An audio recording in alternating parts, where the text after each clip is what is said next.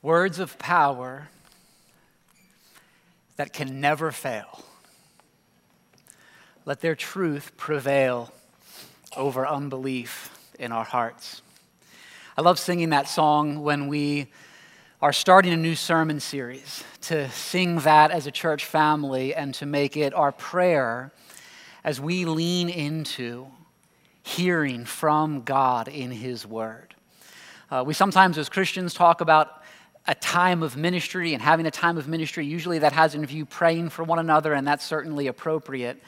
Did you know the preaching of God's Word is always intended by God to be a time of ministry?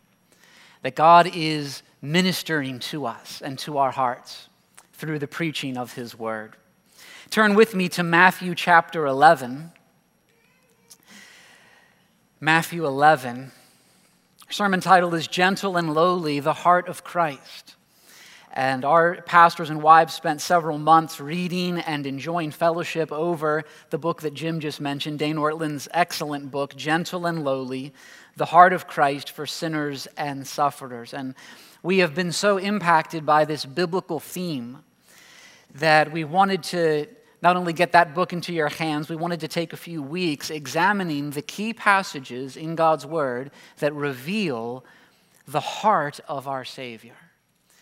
And Ortlund says in his book that these verses in Matthew 11, he says, might be the most wonderful words ever spoken by human lips. Uh, because this is where Jesus tells us about his heart. Matthew 11, beginning in verse 28. We'll read verses 28 through 30. This is God's holy and authoritative word. This is Jesus speaking.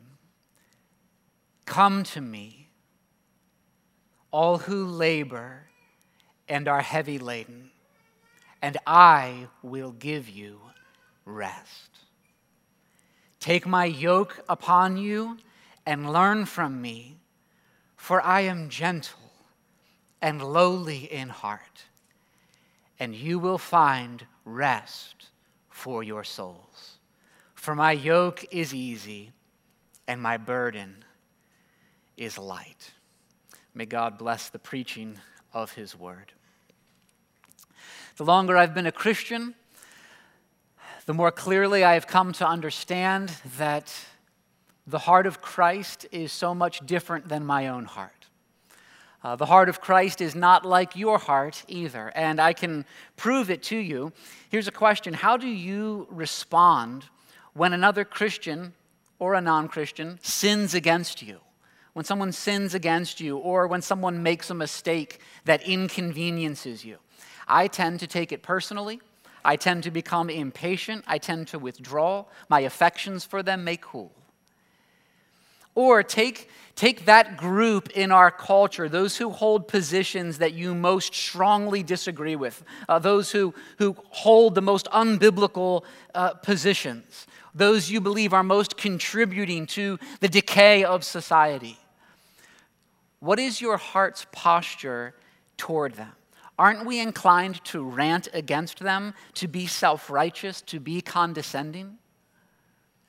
Or for those who are parents, what comes out of your heart when your kids melt down or when they are misbehaving? We are inclined to be harsh. We are inclined to be angry. We need to distance ourselves from them. The heart of Christ is not like our own hearts. And that is good news today because it means we can come to Him with all of our sin with all of our mess, with all of our need.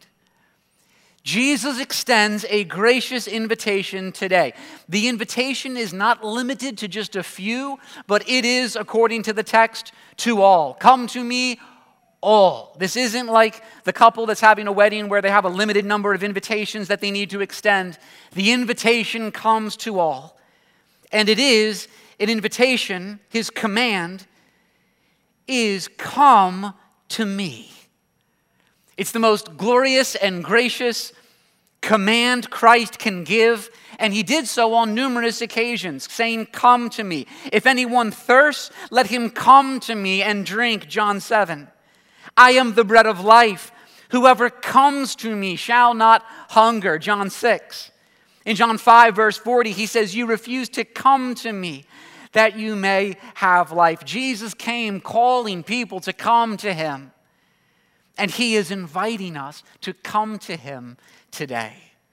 Come to me, he says, all who labor and are heavy laden. That's who the invitation is extended to.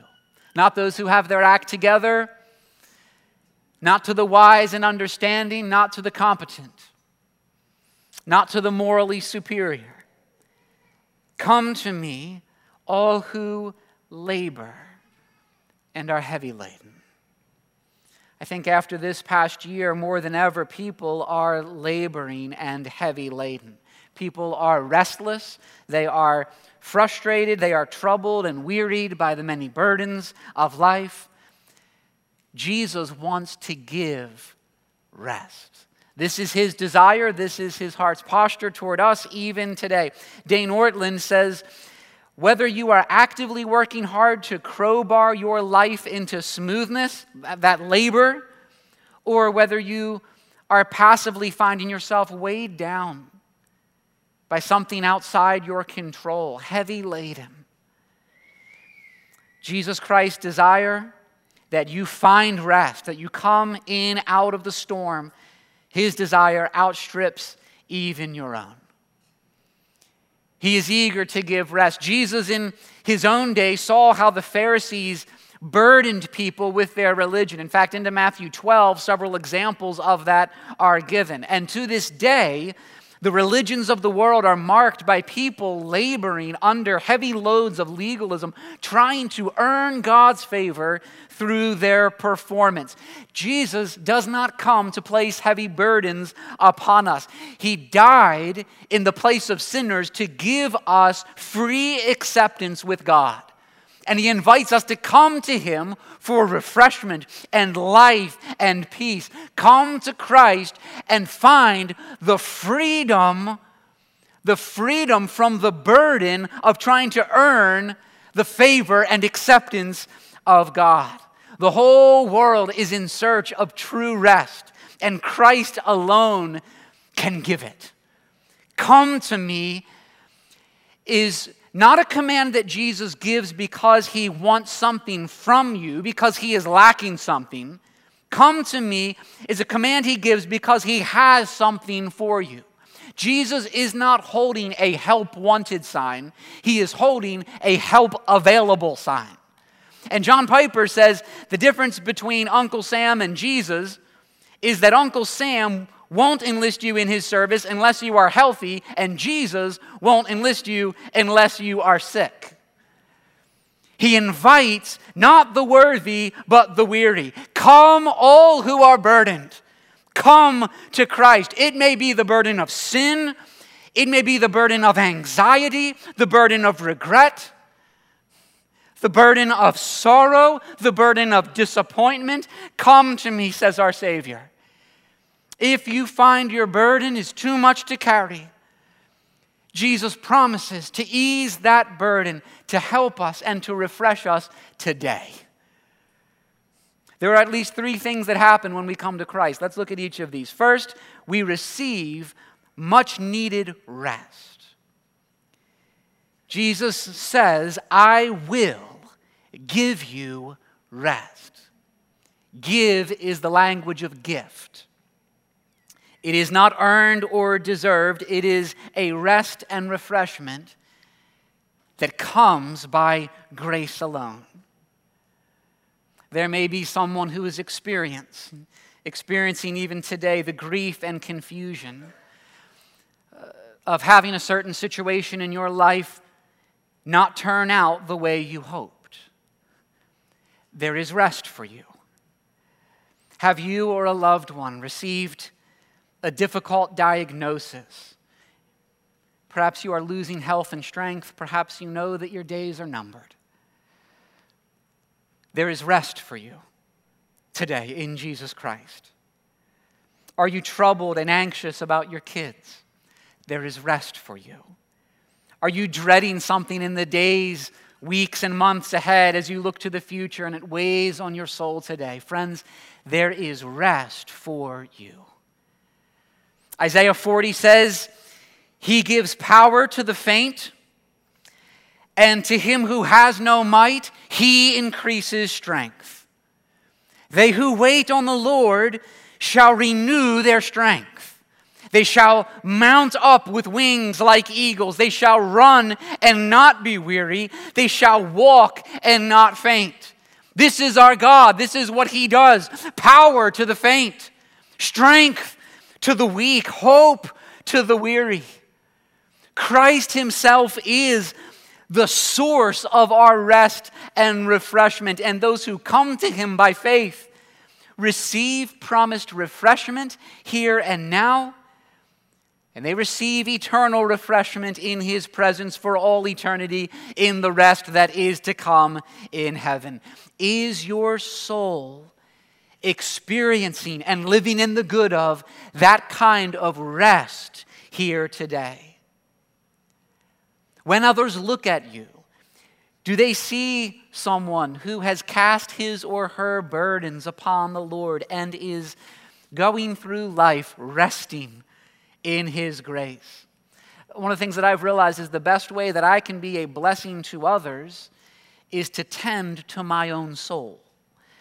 My family members, my friends, my church family will benefit from my daily peace and joy in Christ. So that in coming to Christ, not only am I myself blessed, but I am best positioned to then be a blessing to others.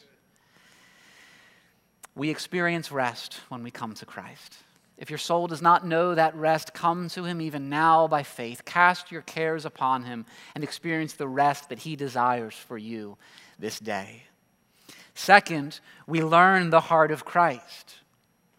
We learn the heart of Christ. Jesus says, Learn from me, for I am gentle and lowly in heart. The one place where Jesus explicitly describes his heart, which is his disposition, his character. He says, I am gentle and lowly in heart. Leon Morris, in his commentary here, says, In heart, locates these qualities at the center of his being. It was not that he pretended to be humble and made a show of being lowly, he really was lowly. And that at the very center of all that he was. Because of what he is in his innermost being, meek and lowly those who come to him find rest. This is an extraordinary passage. Here is Jesus declaring to us what he is like. We know it in part, but our minds cannot grasp it in full. Jesus stands and says, This is my heart. Do you want to know me? Do you want to understand me? Do you want to know how I feel toward you? I am gentle and I am lowly. It is an astonishing claim it is a staggering claim, and immediately we struggle with this message. We protest and resist it. Jesus, is that really accurate? Is that really balanced? Is that really true? And it's all because we are not accustomed to thinking of Christ this way at all.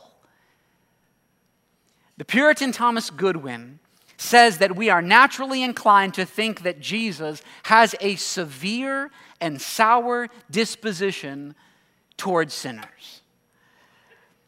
And I love what Dane Ortlund says. He gives a picture. He says, We naturally think of Jesus touching us the same way a little boy reaches out to touch a slug for the first time.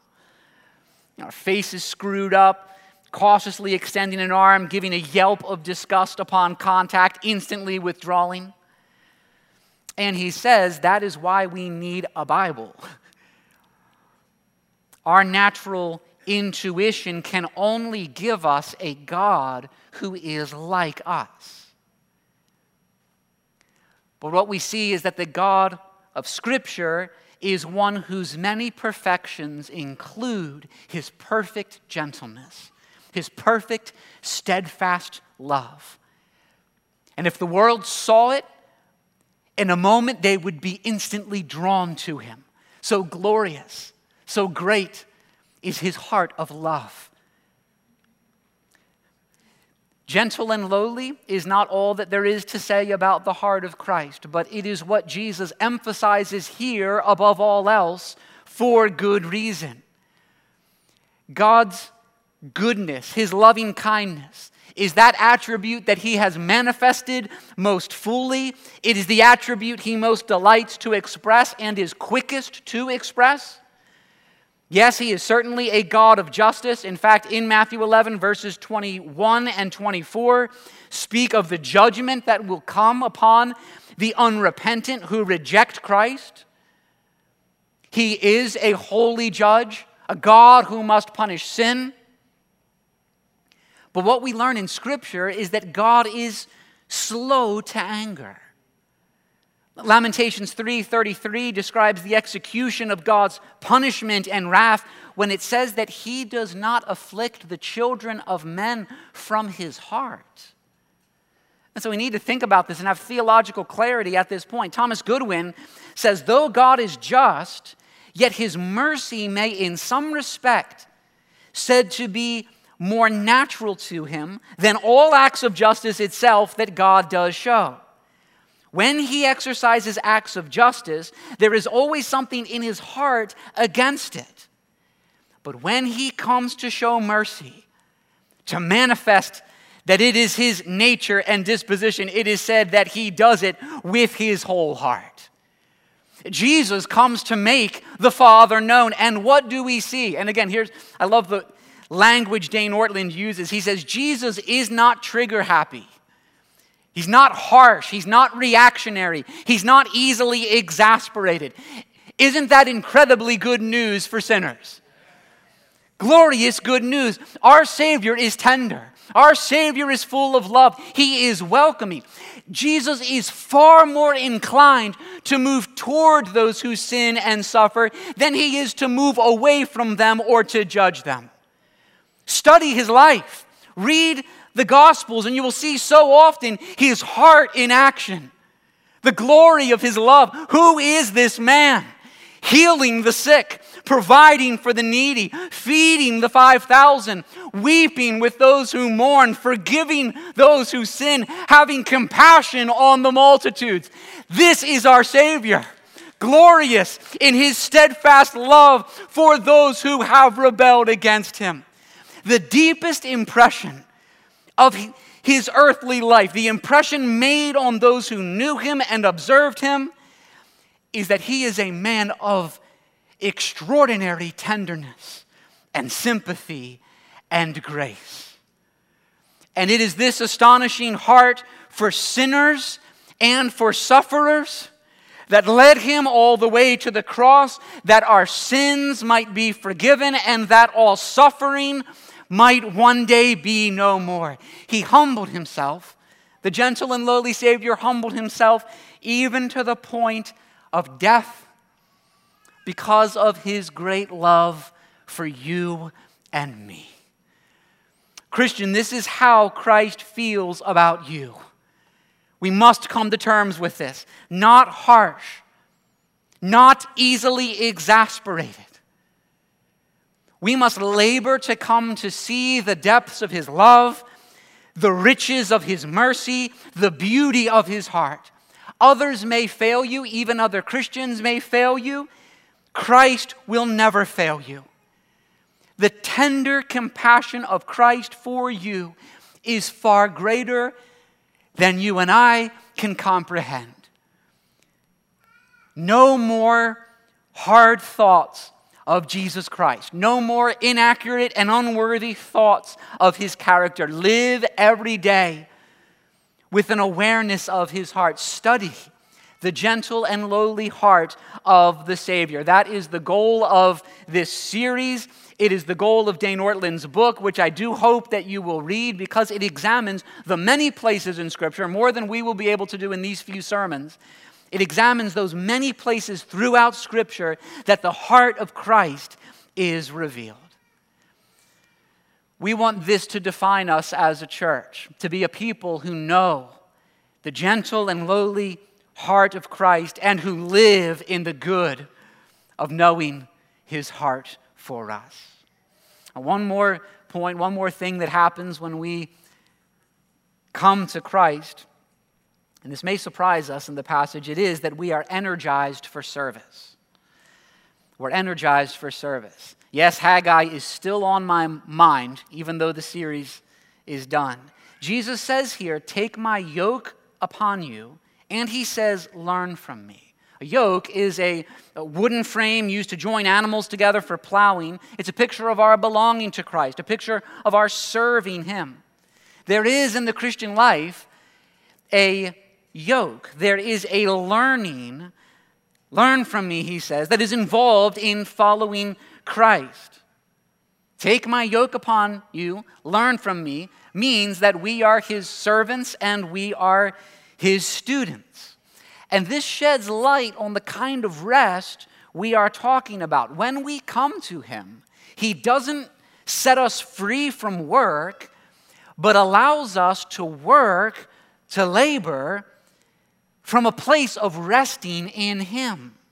The rest is experienced as we go on serving the Lord wholeheartedly. So, Leon Morris, in his commentary, says at this point the rest in mind is the rest that enables the worker to go back to the task with renewed vigor. It is one of the things that I have prayed for as we encounter the gentle and lowly heart of Christ, as we experience this rest, that we would go into the tasks that God has called us to with renewed vigor.